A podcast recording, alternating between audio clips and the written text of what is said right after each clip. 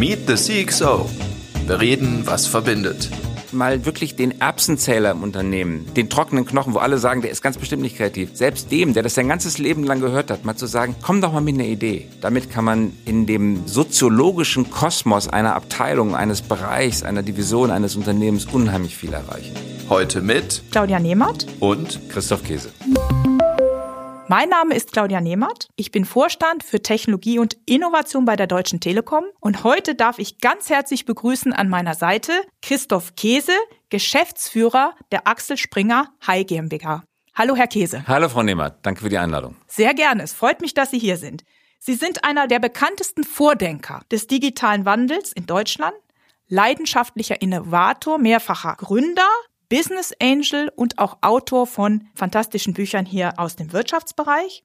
Und ich muss sagen, warum habe ich mir als erstes die Begegnung hier und das Gespräch mit Ihnen gewünscht? Das liegt daran, weil ich glaube, dass uns auch ein paar Sachen verbinden. Sie haben mehrfach im Ausland gelebt und gearbeitet. Ich auch. Und ich glaube, das hat unseren Blick auf das gute alte Europa geprägt und vielleicht auch zugespitzt und uns mit der Frage beschäftigen lassen, wie kann hier die Digitalisierung in Europa gelingen? Und zum anderen habe ich den Eindruck gewonnen, dass Sie sich auch mit der Fragestellung befassen, wie Technologie unsere Arbeitswelt verändert, aber auch unser Leben und die Art und Weise, wie wir lernen. Und da komme ich dann gleich auch zu meiner ersten Frage. In Ihrem Buch Disrupt Yourself geben Sie ja praktische Ratschläge, wie das gewinnen kann, also sich selbst disrupten, sich selbst in Frage zu stellen und neu erfinden. Und da fiel mir ein Satz auf, den fand ich großartig, nämlich Bildung sichert Arbeit gilt nicht mehr. Jetzt heißt es, Umlernen sichert Arbeit. Und da wollte ich Sie fragen, wie gelingt denn das Umlernen? Das beginnt immer, glaube ich, mit der Bereitschaft, in Frage zu stellen, ob ich denn eigentlich noch so richtig qualifiziert bin für das, was auf mich zukommt. Und das ist eine schwierige Frage und noch eine noch schwierigere Antwort weil wir natürlich alle stolz sind auf das Erreichte. Jeder ist stolz über seinen Schulabschluss, über sein Hochschuldiplom, über die Weiterqualifizierung, die er gemacht hat. Man hat so innerlich das Gefühl, dass man eine Pyramide von Meriten angehäuft hat, die einen irgendwie sicherstellen. Das ist ja auch alles gut und richtig. Das gilt auch für Umfelder, in denen sich nicht so enorm viel ändert. Aber wenn man es jetzt plötzlich mit Disruption zu tun hat, merkt man plötzlich, das ganze Regelwerk verändert sich und damit wird es oft nullifiziert, was ich in der Vergangenheit mir erworben habe. Und dann muss ich mich plötzlich mit der Frage beschäftigen, was kann ich denn lernen, um in Zukunft noch wertschöpfend tätig sein zu können? Und die Frage tut weh. Und weil sie weh tut, neigen wir alle dazu, Schmerzvermeidung zu betreiben. Und das erhöht den Schmerz. Und ich glaube, wir können Schmerzvermeidung eigentlich viel besser betreiben, wenn wir ihn einmal kurz zulassen und von da aus weitergehen. Sie haben das gerade super ausgedrückt. Nullifizierung der Meriten. Wenn das, wofür ich gearbeitet habe und worauf ich stolz war, verschwindet, was würden Sie sagen, was ist denn dann das, woran dann ich als Einzelner mich sozusagen orientieren kann? Das ist eine sehr gute Frage. Und da müssen wir, glaube ich, ohne das jetzt esoterisch klingen zu lassen, aber einmal ganz kurz in unsere Lebensgeschichte zurückschauen. Sie sind Physikerin, ich bin Volkswirt, aber Sie sind nicht als Physikerin geboren worden und nicht, nicht als Volkswirt, sondern ich bin als Kind geboren worden und wusste gar nicht, was meine Fähigkeiten sind. Die Fähigkeiten, die sich in mir oder bei Ihnen ausgeprägt haben, sind Sachen, die durch ein Rückkopplungsspiel mit der Umwelt entstanden sind. Christoph, das hast du gut gemacht. Claudia, das hast du nicht so gut gemacht. Claudia, das hast du gut gemacht. Christoph, das hast du nicht so gut gemacht.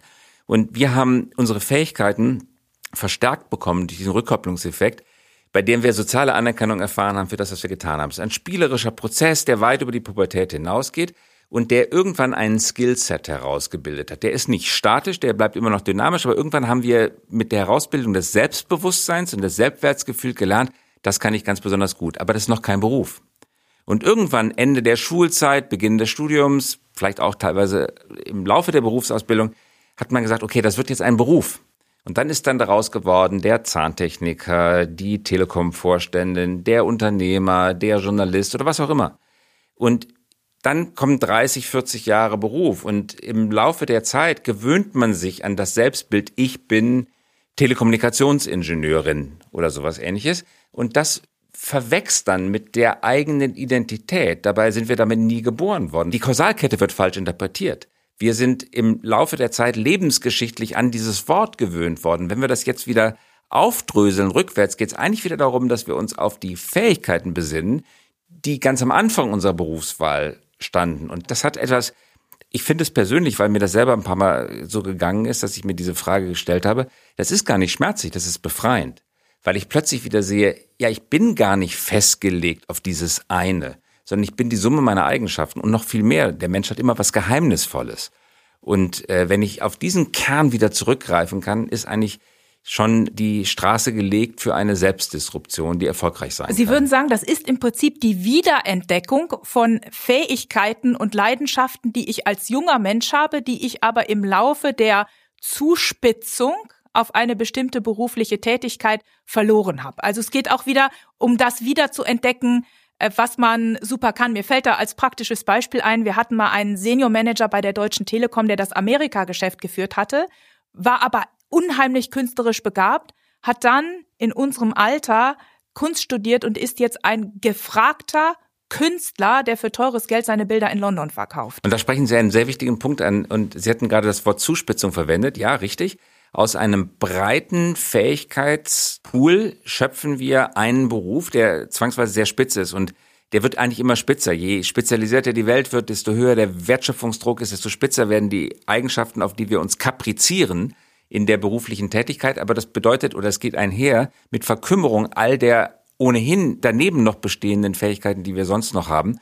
Und deswegen bedeutet das eben auch eine Bereicherung, wieder zurückzukommen in diese Phase, sich zu besinnen, was sind eigentlich meine Fähigkeiten, bedeutet auch, dass ich Sachen jetzt vielleicht in einer weiteren Lebensphase mal hervorrufen und äh, zum Vorschein bringen lassen kann, derer ich mich gar nicht mehr so bewusst war. Das ist ein Anknüpfen an eine frühere Zeit im eigenen Leben und das kann sehr bereichernd sein. Was würden Sie denn sagen, kann praktischerweise ein Unternehmen tun, in dem ja bei uns zum Beispiel, wir haben ja über 200.000 Mitarbeiter bei der Deutschen Telekom, also Unternehmen, wo sehr viele Mitarbeiter sind. Was kann man denn als Unternehmen richtig machen, um diesen Umlern- und Recovery-Prozess besser zu begleiten oder vielleicht mal praktisch gefragt in der Branche, wo Sie tätig sind, in die klassische Medienindustrie, die sich ja dann wahnsinnig disruptet hat und dann, wo neue Formate entstanden sind, wie haben Sie es denn dort gemacht? Ja, und jetzt stehen wir vor einem wirklich fundamentalen Problem. Sie sprechen das richtig an, weil wir haben es plötzlich mit Massenkommunikation zu tun, wo wir es eigentlich mit Einzelkommunikation zu tun haben müssen. Sie haben über 200.000 Mitarbeiter. Springer hat ungefähr 16.000 Mitarbeiterinnen und Mitarbeiter. Wie macht man das jetzt? Weil was wir gerade besprochen haben, sind individualpsychologische Erkenntnisprozesse. Das reicht nicht. Ich kann mich nicht in eine Werkshalle stellen und zwischen zwei Lorbeerbäumen verkünden, wir sind gut aufgestellt, wir machen jetzt Disruption und wir, ihr macht jetzt alle was anderes, wir sind vom Tode bedroht, aber das geht schon irgendwie gut aus, reißt euch zusammen und nächstes Jahr zehn Prozent mehr EBIT oder so.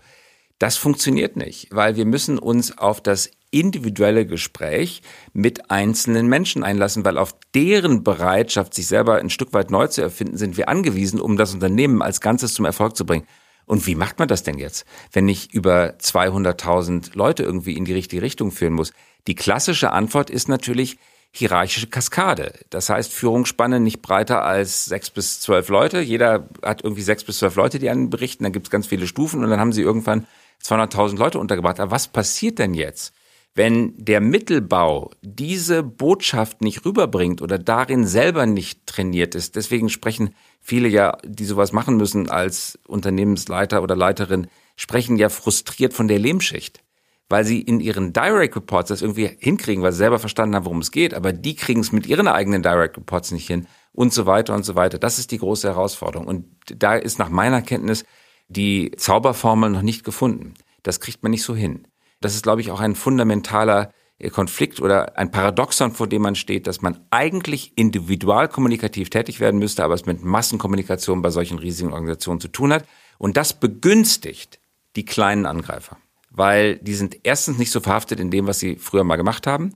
Und zweitens sind sie agiler und können sich schneller anwandeln. Und das ist der Grund, glaube ich, warum Disruptoren so viele Erfolge gelingen im Vergleich zu traditionellen Organisationen. Würden Sie sagen, das ist auch eine Frage des Menschenbildes derjenigen, die die Verantwortung haben?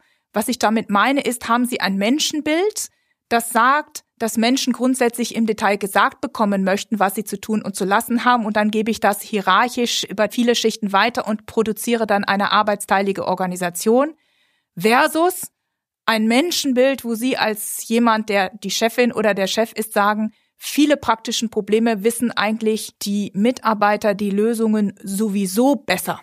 Also im das, Detail. Und richtig, das ich muss jetzt nur irgendwie dafür sorgen, dass, dass das zum Ausdruck kommt. Das zweite Menschenbild, das Sie ansprechen, ist natürlich uns beiden, aber vielen unserer Zuhörerinnen und Zuhörer wahrscheinlich viel, viel sympathischer. Man muss aber, glaube ich, auch zur Kenntnis nehmen, das erste Menschenbild, das Sie beschrieben habe, also sozusagen Befehl und Gehorsam, könnte man etwas zugespitzt sagen, das ist die Organisationsform, die im Industriezeitalter einfach am besten funktioniert hat. Im Industriezeitalter geht es darum, möglichst viel Stück zu möglichst geringen Preisen und möglichst geringer Varianz herzustellen. Und die Optimierungsaufgabe lautet, produziere ganz viele mit einer kleinstmöglichen Varianz. Und dafür ist das System hierarchisch Pyramide, Befehl und Gehorsam das richtige System. Heute haben wir es aber mit einer anderen Herausforderung zu tun. Heute geht es nicht um Varianzreduktion, sondern um Varianzausweitung, weil Kreativität immer wichtiger wird.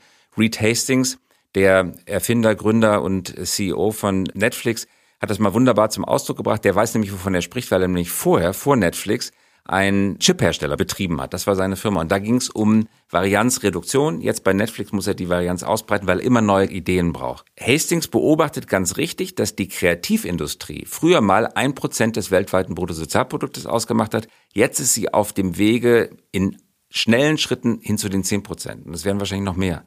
Das heißt, neun Prozentpunkte an Kreativität müssen plötzlich weltweit geleistet werden von Unternehmen, die bisher in Varianzreduktion tätig wären, statt in Varianzausweitung. Ja. Das ist ein enormer Kulturwandel und es werden diejenigen erfolgreich sein, die das irgendwie in ihre Unternehmenskultur reinkriegen und diejenigen werden es nicht schaffen, die das nicht reinkriegen. Absolut. Denken Sie, es bedarf einer dramatischen Krise für diejenigen, die im klassischen Industriezeitalter mit ihrer DNA groß geworden sind? Oder geht sowas auch ohne Krise? Damit stellen Sie eigentlich die Frage nach der Aufklärung, ist es dem Menschen möglich, Kraft seiner eigenen Vernunft sich aus der selbstverschuldeten, wie Kant gesagt hat, Unwissenheit zu befreien. Ja? Als Physiker tendiere ich ja zu einem Ja. Ich bin mir aber nicht sicher, ob ich, dazu optimistisch auch, wäre. Äh, richtig, und so geht's mir auch. Wenn man es einfach empirisch betrachtet, muss man sagen, die meisten Unternehmen brauchen ein Nahtoderlebnis, um sich dazu durchzuregen. Das bedeutet aber nicht, dass es nicht ohne Nahtoderlebnis geht. Es geht auch Kraft Vernunft. Aber das geht nur dann, wenn die Führungsspitze, und diese Revolution beginnt immer von oben, wenn die Führungsspitze, Eigentümer, Vorstand, Geschäftsführung sagen, wir wollen das jetzt so. Ich kenne kein einziges Beispiel, wo einem Unternehmen dieser Wandel gelungen ist, ohne dass die Geschäftsleitung, die Eigentümer sagen, wir wollen das jetzt. Was sind für Sie die ähm, erfolgreichsten Beispiele, wo Unternehmensführung und Eigentümer ohne Nahtoderlebnis diesen Wandel so radikal geschafft haben? Da gibt es nicht viele, und ich nehme jetzt mal bewusst unser eigenes Unternehmen Axel Springer aus, das könnte ich anführen, das will ich jetzt an der Stelle nicht, aber schauen wir jetzt mal unter den DAX 30 mal auf Volkswagen beispielsweise. Wenn Sie in Berlin zum Hauptbahnhof gehen, finden Sie riesige Plakate, wo Volkswagen um IT-Experten wirbt, die mit der Bahn nach Wolfsburg pendeln, um den Software-Stack von Volkswagen aufzubauen. Volkswagen hat sich unter Leitung des neuen Softwarevorstandes Christian Sänger zum Ziel gesetzt, ein Softwareunternehmen zu werden und einen Stack zu produzieren, der auch außerhalb der Volkswagen-Autos läuft, mit dem Ziel, glaube ich, wenn ich es richtig in Erinnerung habe, dass in einigen Jahren 20 Prozent aller in der Welt produzierten Autos auf dem VW-Stack laufen. Das ist ein ungeheuer ehrgeiziges Ziel. Revolution von oben, das haben Vorstand-Eigentümer sich vorgenommen. Ob es erfolgreich sein wird, kann man jetzt noch nicht sagen. Ich hoffe es, dass es bei VW und anderen deutschen Unternehmen funktioniert. Wir wissen es noch nicht, ist noch ein bisschen zu jung, aber der Weg ist der richtige. Zu sagen, wir sind nicht mehr nur Autohersteller, wir sind ein Softwareunternehmen mal mindestens aus gleichem Recht. Da haben wir ja als Telekommunikationsanbieter insofern Glück, als dass wir enorme Disruption erlebt haben, weil uns haben ja Unternehmen wie Google, Apple, Amazon in wesentlichen Geschäftsmodellen angegriffen. WhatsApp hat in kurzer Zeit die SMS überholt, also haben wir ein Gefühl, wie es geht, disrupted zu werden und konnten uns aufmachen, mehr in Richtung eines Software definierten Unternehmens zu gehen. Sie haben in Ihrem Buch noch einen anderen Punkt betont und das ist die Frage von Sicherheit und welche, so habe ich das verstanden, Sicherheit Führung auch vermitteln muss. Und ich zitiere mal daraus, ich habe den Satz hier gefunden, Macht beruht immer auf dem Versprechen von Sicherheit. In dem Augenblick, in dem die Führung den Eindruck erweckt, nicht mehr Herr der Lage zu sein, entsteht Revolution. Wenn man so durch so eine Disruption geht und ein großes Unternehmen umwandelt, entsteht ja immer zwangsweise Unsicherheit. Was würden Sie sagen, sind gute Mechanismen, um in Unsicherheit Sicherheit zu vermitteln? Indem man ehrlich ist und anerkennt, ja, es gibt eine Herausforderung. Jeder weiß, dass es eine Herausforderung gibt. Ganz falsch ist es in der Kommunikation im Unternehmen zu sagen, wird alles gut, geht so weiter, ist keine wirkliche Bedrohung. Die Leute wissen das, deswegen muss man das anerkennen. Anerkennung von Bedrohung schafft Sicherheit. Die Negierung von Drohung schafft Unsicherheit, ja. Also ein Flugzeug, das durch einen furchtbaren Sturm fliegt und es geht rauf und runter und es blitzt und der Captain sagt von vorne einfach nur, alles prima, alles gut und so. Da haben Sie das Gefühl, ist der wirklich Herr der Lage, wenn er gar nicht sieht, dass das Flugzeug sich in furchtbaren Turbulenzen empfindet. Also die Turbulenzen anerkennen. Das zweite ist, zu sagen, ich kenne auch die Lösung nicht, ehrlich sein. Nicht sagen, das ist die Lösung. Was, was einfach nicht funktioniert in diesen Lagen, ist mit einer 120-seitigen PowerPoint-Präsentation vor die Mitarbeiterschaft zu treten und zu sagen, das ist der strategische Weg. Das kann perfekt abgeleitet sein. Das kann vielleicht sogar objektiv der richtige Weg sein. Das kann analytisch, logisch der richtige Weg sein. Trotzdem gehen die Leute raus, es brummt ihnen der Kopf und sie sagen, irgendwie habe ich nicht verstanden, was sie sagen, aber die machten irgendwie einen unsicheren Eindruck. Besser ist es, auf drei, vier Folien die Grundtendenzen zu zeigen und den Eindruck zu vermitteln, ich stehe nicht hier vorne, weil ich die inhaltliche Antwort kenne, sondern ich stehe hier vorne, weil ich bereit bin, Verantwortung zu übernehmen. Ich übernehme Verantwortung dafür, dass wir durchgeführt werden. Ich kenne die Antwort noch nicht. Vielleicht kenne ich noch nicht mal die richtige Frage. Aber deswegen stehe ich hier nicht. Ich stehe deswegen hier vorne, weil ich die Verantwortung davon übernehme, dass wir das schaffen. Und gemeinsam werden wir das schaffen. Da bin ich hundertprozentig sicher. Also Pseudosicherheit durch eine Fülle von Details zu erzeugen, erzeugt noch mehr Unsicherheit. Unglaublich viel Unsicherheit. Sie wollen nicht von dem Piloten aus dem Cockpit jetzt alle technischen Details der Schaltpläne vorgelesen bekommen, ja, und sie wollen nicht die Details der Programmierung des Autopiloten wissen, sondern sie möchten einfach nur, dass der sagt, es sind Turbulenzen, bitte schnallen Sie sich an, wir werden in 20 Minuten sicher landen.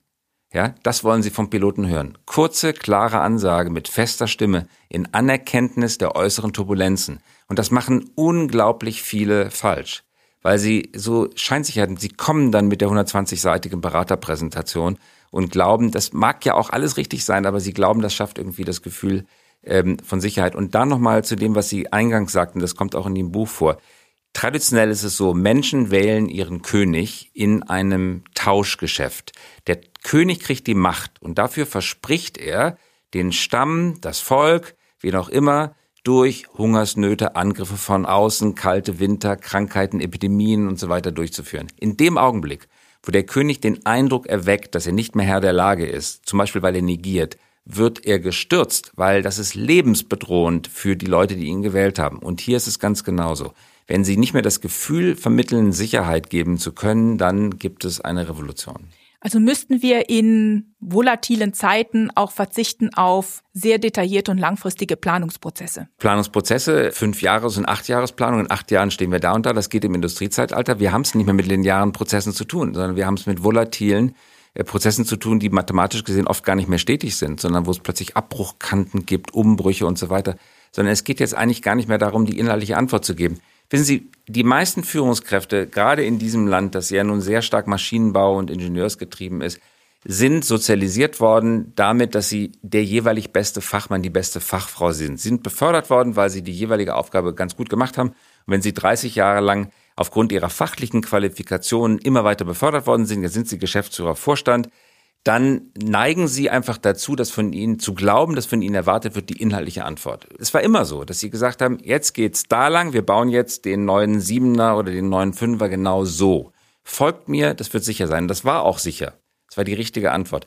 Heute ist es nicht mehr sicher. Und wenn Sie sagen, ich kenne die richtige Antwort, folgt mir, erzeugen Sie Scheinsicherheit. Die Leute wissen nicht warum, aber die fangen an, sich zu fürchten. Weil sie merken, irgendwas stimmt da nicht. Das riechen die. Und deswegen ist es besser, dass man auf eine andere Kommunikation wechselt, die viel ehrlicher, viel authentischer ist. Und die lautet, ich kenne die Antwort nicht. Weil die Welt ist so komplex geworden, dass kein einzelner Mensch sie mehr verstehen kann. Und selbst wenn ich sie verstehen würde, die Komplexität, es ändert sich so schnell, dass morgen wieder alles anders ist. Deswegen, meine Aufgabe als Vorstand ist gar nicht mehr die inhaltliche Antwort zu kennen. Das ist unsere gemeinsame Aufgabe. Wir werden sie finden. Meine Aufgabe ist es, den Prozess zu organisieren, der uns zur Antwort führt, und zwar alle gemeinsam. Das ist euer Teil wie meiner. Das sehe ich absolut auch so. Ich habe immer gesagt, so mein Mantra ist, ich glaube, ein guter Chef oder eine gute Chefin ist immer jemand, der immer Lehrer und Schüler zugleich ist. Und in der Welt, in der wir leben, viel mehr Schüler. Und diese Fähigkeit des Zuhörens, des zu Verstehens und die auf eine Antwort zu kommen, wird wichtig sein.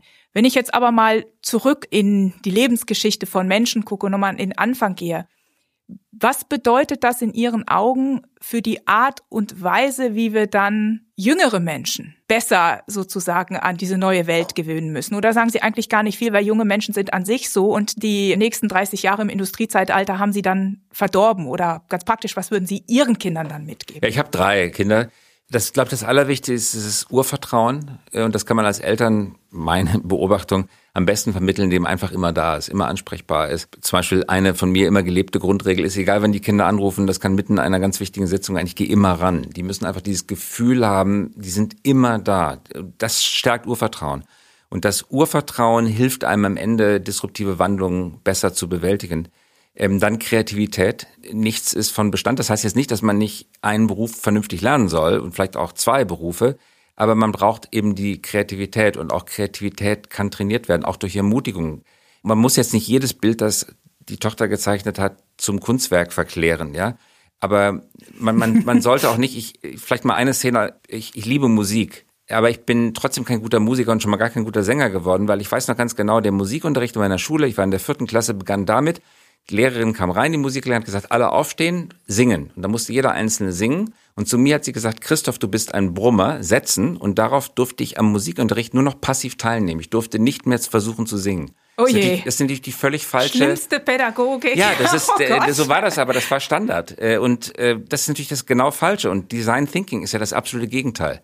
Die Schule ist Design Thinking sagt ja, jeder kann kreativ sein. Das ist nicht eine Sache von Künstlern, das kreative Genie und wir alle sind nur Sachbearbeiter, sondern wir alle sind kreativ. Du kannst Kreativität lernen, wie Fahrradfahren oder wie Rechnen kannst du lernen. Und, und wenn, wir, wenn, wenn uns das gelingt, ohne jetzt übertrieben in Euphorie zu verfallen, wenn die kleine Tochter auf der Blockflöte spielt, das muss man ja nicht, aber dass man eine Grundermutigung mitgibt und sagt, es ist eigentlich alles erreichbar, wenn du dir Mühe gibst. Die berühmten 10.000 Stunden, von denen Malcolm Gladwell in seinen großartigen Büchern geschrieben hat, wenn du 10.000 Stunden konzentriert eine Sache machst, dann bist du ein uneinholbarer Experte. Und so diese eine Sache Kindern beizubringen oder sie sich entfalten zu lassen, sodass die Kinder die Motivation haben, eine Sache wirklich 10.000 Stunden zu machen, damit sie ein guter Basketballspieler, ein guter Klavierspieler, eine tolle Geigenspielerin oder irgendwas werden. Das ist, glaube ich, das, was man als Eltern den Kindern mitgeben kann.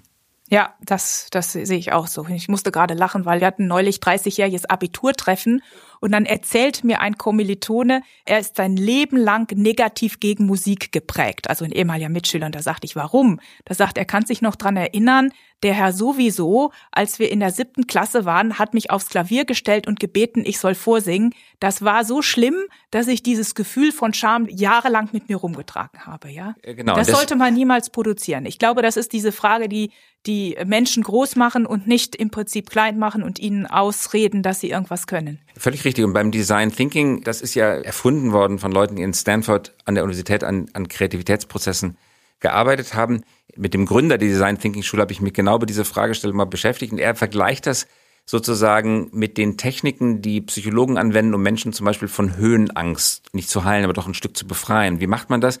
Indem der Psychologe, ich bin kein Psychologe, ich hoffe, ich gebe das richtig wieder, aber den Menschen mit Höhenangst zu einer Brücke führt, derjenige stirbt fast vor Angst und dann an der Hand einen Schritt und dann noch einen Schritt, noch einen Schritt. Und diese vielen Schritte in Folge führen dazu, ich bin nicht abgestürzt. Jeder Schritt gibt ein neues Ermutigungserlebnis. Aha, ich bin nicht runtergefallen. So ist es auch mit Kreativität. Mal wirklich den Erbsenzähler im Unternehmen, den trockenen Knochen, wo alle sagen, der ist ganz bestimmt nicht kreativ. Selbst dem, der das sein ganzes Leben lang gehört hat, mal zu sagen, komm doch mal mit einer Idee und diese Idee nicht sofort mit Aber-Argumenten in Grund und Boden reden, sondern zu sagen, ah, ist ganz interessant, auch wenn die Idee nicht gut, aber einfach dran arbeiten. Einen Schritt nach dem anderen über die Brücke, so dass auch der Mensch merkt, Mensch, jetzt habe ich mal was Kreatives geschaffen. Jetzt sehen die anderen mich mit anderen Augen. Damit kann man in dem soziologischen Kosmos einer Abteilung, eines Bereichs, einer Division, eines Unternehmens unheimlich viel erreichen. Herr Käse, ich würde jetzt mal sagen, das ist der Aufruf an alle Erbsenzähler, die uns zuhören. Ich weiß natürlich, die haben wir bei uns im Unternehmen Erbsenzähler nicht. sind immer die anderen. Erbsenzähler sind, sind immer, die, anderen. Also an die, die es ja gar nicht gibt. Lasst zu, dass mehr Kreativität und Offenheit passiert und wir mehr ausprobieren können. Jetzt mal zurück, vielleicht vom psychologisch nochmal zu unternehmerischen Wirklichkeit. Vielleicht eine Frage, Axel Springer. Wie haben Sie denn hier im Unternehmen die Transformation gestaltet? Und in Ihren Augen, wo stehen Sie denn dort in Bezug auf all die Geschäftsmodelle, die Sie disrupted haben und all die neuen Formate, wie auch das, was wir gerade machen, die Sie eingeführt haben? Wie funktioniert es dort? Das ist natürlich nicht monokausal, sondern es sind viele, viele, viele unterschiedliche Maßnahmen, äh, die wir gemacht haben. Ich glaube, eine, ohne sie jetzt besonders herausgreifen zu wollen, aber eine Maßnahme ist ganz besonders wichtig. Wir haben einfach eine gewisse Bescheidenheit gelernt. Früher war es so, wir waren einer der größten Verlage Europas und neigten dazu, uns für dann doch überlegen zu halten und, zu glauben, wenn es einer hinkriegen kann, dann wir. Wir haben in der digitalen Transformation gemerkt, dass wir bei digitalen Innovationen, die kerngeschäftsnah waren, also das Kerngeschäft erhalten haben, Nehmen wir zum Beispiel die Abo-Modelle bei Bild und Welt. Das haben wir sehr, sehr gut hinbekommen. Man spricht von erhaltener Innovation bestehender Geschäftsmodelle. Also das ist das gleiche Geschäftsmodell, aber es ist nicht disruptiv. Haben wir sehr gut hinbekommen. Nicht so gut waren wir bei Disruption. Also die disruptiven Stepstone zum Beispiel, die Stellenanzeige in der Tageszeitung sehr, sehr stark disruptiert. In die haben wir hinein investiert rechtzeitig, haben das Unternehmen Stepstone rechtzeitig gekauft. Stepstone ist jetzt sehr, sehr, sehr erfolgreich über die ganzen Deutschlands hinaus, Europa, auf der ganzen Welt und die gehören jetzt mit zum Unternehmen. Was wir gelernt haben ist, wir haben das selber nicht hinbekommen. Wir brauchten die kreative, die disruptive Energie der Gründer von Stepstone, des Unternehmens von außen, von außen. Dass wir also gesagt haben, es ist keine Schande, in andere zu investieren. Es nicht alles selber erfinden zu wollen, sondern auch zu sagen, ja, disruptive Energie kommt auch stark von außen. Das erkennen wir an, indem wir Partnerschaften eingehen, indem wir Investitionen tätigen. Und das ist auch kein Scham und Schande. Unsere Aufgabe besteht darin, solche Unternehmen zu identifizieren, solche Gründerinnen und Gründer zu finden, sie zu incentivieren, sie ans Unternehmen zu binden, erst vielleicht eine Minderheit, dann vielleicht eine Mehrheit zu übernehmen, aber die Gründer immer an Bord zu behalten. In den aller, allermeisten Fällen, wenn wir in Unternehmen investieren, dann bleiben die Gründerinnen und Gründer an Bord, behalten auch nach wie vor Aktien im Unternehmen, damit sie sich weiter als unternehmerische Persönlichkeiten entfalten können. Wäre das auch Ihr Ratschlag an die vielen Mittelständler, die es hier gibt, mit Partnern gewinnen, sich Partner von außen zu suchen, mit anderen zusammen durch diese Transformation ich glaub, zu gehen. Ich glaube, es geht gar nicht anders. Auch wir betreiben ja hier eine Beratung und das ist auch genau der Rat, den Sie ansprechen, den wir Unternehmen geben. Das geht nicht anders. Man kann sich vielleicht ein bisschen sinnlich so vorstellen, die Pyramide im Industriezeitalter, über die wir vorhin geredet haben, die hat Betonwände. Äh, und was wir heute brauchen, sind Membrane. Mhm. Die kreative, disruptive Energie, die man heutzutage benötigt, kann nicht mehr nur aus den eigenen Reihen kommen. Das ist kulturell sowieso schwierig, aber ist auch rein statistisch gesehen sehr, sehr unwahrscheinlich, dass all die tollen Ideen jetzt zufälligerweise von dem Subset der Menschheit kommen sollen, die bei Ihnen angestellt sind, ja. Die Zahl der Menschen, die nicht im Unternehmen arbeiten, ist viel, viel größer, selbst bei der Telekom, als die, die im Unternehmen arbeiten. Deswegen ist die statistische Wahrscheinlichkeit, dass die wirkliche Hammerinnovation für die Telekom von außen kommt, größer als dass sie von innen kommt. Und deswegen öffnen und das, was vorher Betonwand war, du bist entweder drin oder draußen, ja. Und wenn du was rausgibst, das vorher innen war, ist das Verrat und Geschäftsgeheimnis Preisgabe.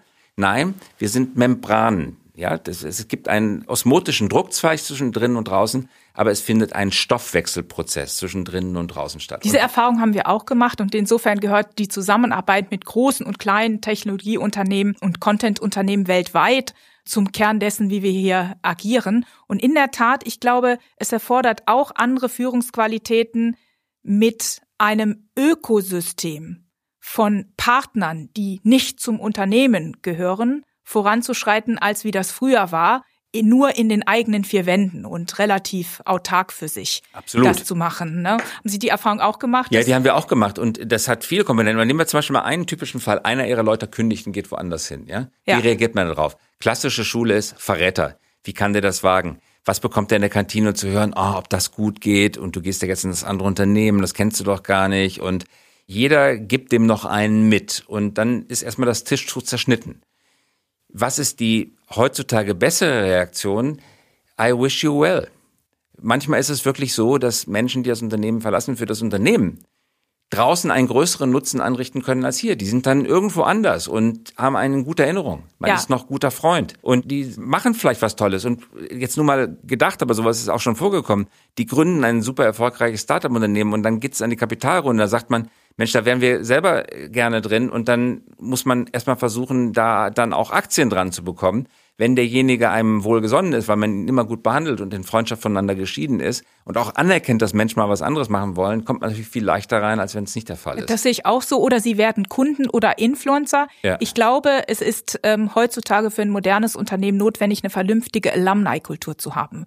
Die Wertschätzung von Personen, die für eine Zeit lang dort waren. Es ist insofern auch nötig, meiner Meinung nach, weil diese Vorstellung, dass jemand die nächsten 25 Jahre bei einem Unternehmen ist, ja sowieso nicht mehr fliegt. Ja, also zählt eigentlich vielmehr diese Netzwerke, glaube ich, von Menschen und Gruppen, die man aufgebaut hat. Ohne da jetzt gleich ins Gegenteil, macht. Sie haben völlig recht, ins Gegenteil zu verfallen, zu sagen, du bist nur dann ein guter Mitarbeiter oder ein guter Angestellter, wenn du alle fünf Jahre was Neues machst, oh deswegen nach fünf Jahren alle wieder raus hier. Das stimmt. Nein, das, wir müssen einfach, die, diese ja. Kultur der, der Vielfältigkeit bedeutet eben auch, dass wir es auch anerkennen müssen, wenn Menschen sagen, nee, ich möchte lieber bleiben. Für mich ist das völlig in Ordnung. Ich möchte auch gar keine vertikale Karriere machen. Es gibt viele Menschen, die sagen, ich möchte eigentlich auf dem Niveau bleiben, auf dem Karriereniveau, auf dem ich heute bin, aber ich möchte trotzdem über die Jahre ein bisschen mehr Geld verdienen können und ich möchte spannende Sachen haben. Und da muss man sagen, das ist völlig legitim. Das ist genauso legitim, wie zu sagen, bin jetzt fünf Jahre hier, möchte mal gerne was anderes machen.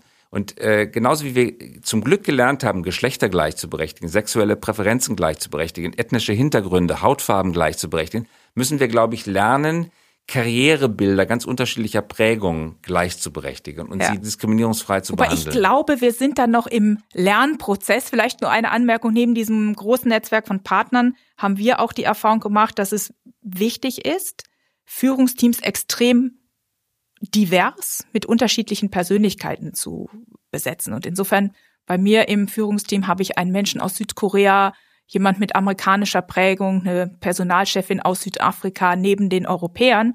Und ich habe doch die Erfahrung gemacht, im positiven Sinne, das ist super, weil sie viel bessere Antworten auf Fragen bekommen und nicht immer nur das, was man sich sowieso schon überlegt hat. Aber ehrlich gesagt ist es auch anstrengender, extrem diverse Teams zu führen. Das ist sicher richtig. Und nochmal, die Vielfalt zu fördern darf nicht in Diskriminierung alter Strukturen äh, ja. übergleiten. Also bei all dem, was wir jetzt gerade besprechen, der 50-jährige weiße Mann, der vorher die Herrschaft ausübte, unbestritten, darf jetzt nicht deswegen benachteiligt werden, weil er der 50-jährige weiße Mann ist. Das ist, glaube ich, ganz, ganz wichtig, weil solche Diskriminierungsaufhebungsprozesse oft dazu neigen, das Pendel in die Gegenrichtung ausschlagen zu lassen. Und damit ist auch wieder niemandem gedient. Das ist leider wahr und ich gebe Ihnen absolut recht.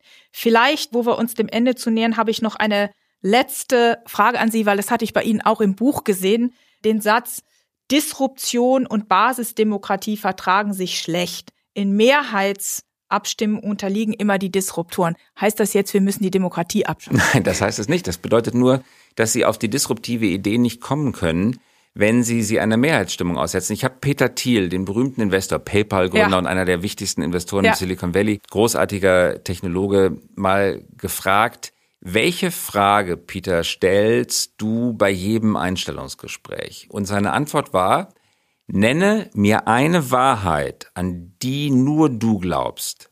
Ja? Und da stecken zwei Komponenten drin. Es muss wahr sein also irgendwas zu nennen, wo nur ich dran glaube, das ist einfach. Das kann nämlich eine Unwahrheit sein. Aber eine Wahrheit, die erkennbar eine wahr faktische ist, Wahrheit. eine faktische Wahrheit. Dieser Markt entwickelt sich an da und dahin. Ja, die Autos werden elektrisch und autonom. Ja, das ist eine Wahrheit. Ja, ähm, nenne mir eine Wahrheit, an die nur du glaubst. Warum ist das mit dem du glaubst so wichtig? Peter Thiel hat ein Buch geschrieben, Zero to One heißt das, äh, weil er sagt, es gibt eigentlich zwei Formen von Innovation. Die eine Zero to One, etwas nicht vorhandenes erfinden und das erste Exemplar davon zu bauen.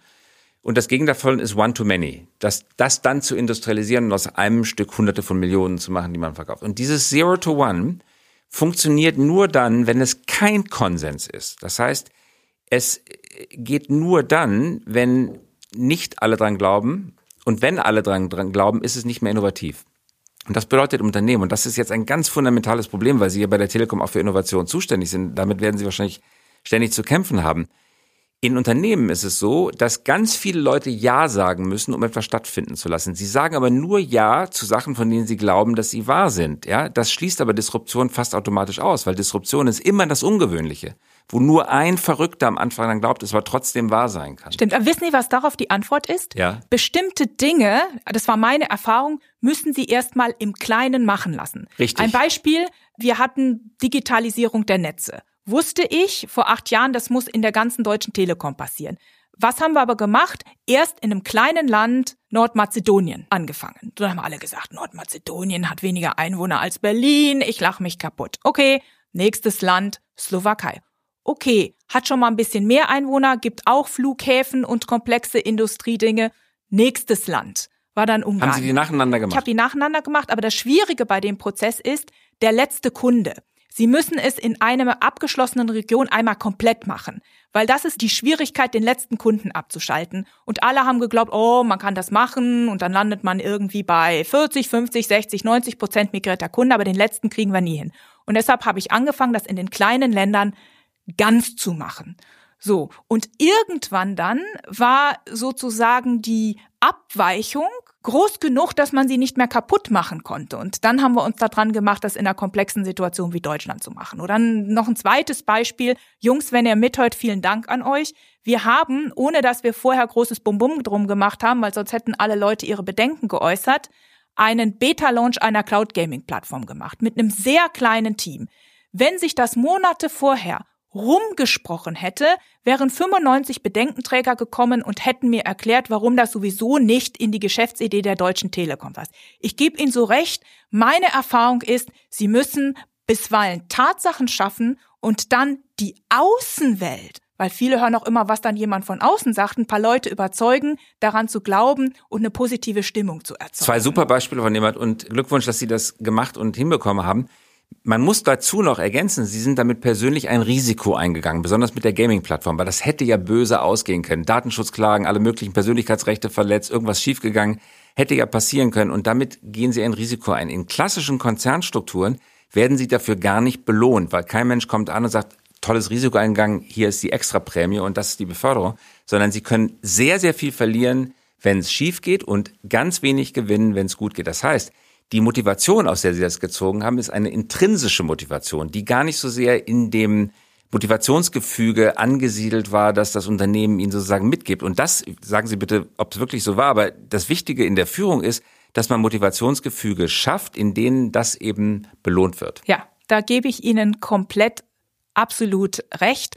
Und diese intrinsische Motivation von Leuten, die etwas erreichen wollen, was sie gut finden und was gut fürs Unternehmen ist, ist letzten Endes was, Innovation und ja, Veränderung treibt, ja, das, nicht? Und wissen Sie, was auch noch weitere, neben der intrinsischen, an die ich total glaube, die ist unheimlich wichtig und man muss auch seine Leidenschaft ausleben dürfen. Aber es darf auch nicht umkippen in so eine Art Ausbeutung des Unternehmens nach dem Motto, bitte seid mal alle schön intrinsisch motiviert und schafft hier Werte, ja. Nehmt das Risiko auf eure persönliche Kappe und wenn es gut läuft, dann Gotteslohn dafür. Eine Möglichkeit, das anzuerkennen, ist, Mitarbeitern Anteile zu geben. Das heißt, wenn eine Gaming-Plattform läuft und Frau Nehmert und 40 andere Kollegen haben das aufgebaut, warum dann nicht 90 Prozent an die Telekom, 10 Prozent ans Team? Dann hat man neben der intrinsischen Motivation, die ich gar nicht in Abrede stellen möchte, auch noch eine finanzielle Motivation, weil der Wert der Anteile steigt. Wenn Bin ich läuft. bei Ihnen plus Fokus, Fokus, Fokus. Dass wirklich klar ist, in welchen Feldern. Ähm, man Geben Sie denn solche Anteile? Wir haben eine Reihe von Modellen tatsächlich. Wir haben zum Beispiel den größten Corporate Fund hier in Europa und investieren in Unternehmen und wir geben auch Mitarbeitern die Möglichkeit, da rein zu investieren. Plus, wir haben auch einen Prozess, wenn Mitarbeiter eine Idee haben, dass wir dann einen Spin-out machen und dann tatsächlich die Möglichkeit geben, an der Wertentwicklung dieses Unternehmens zu partizipieren. Super. Das kann tatsächlich so etwas sein. So, da wir uns jetzt wirklich dem Ende zuneigen, lieber Herr Kesen, will ich mich ganz herzlich bei Ihnen bedanken. Das war ein spannendes Gespräch von potenziellen Nahtoderfahrungen über Innovation bei Axel Springer und in großen Unternehmen, weltweite Partnerschaften und insbesondere interessant die Frage, wie entdecke ich wieder die kreativen Fähigkeiten und die Leidenschaft und das, woran ich als junger Mensch geglaubt habe. Ganz herzlichen Dank. Danke, Frau Nehmann, für die Einladung. Ganz herzlichen Dank, Herr Käse, für das interessante Gespräch.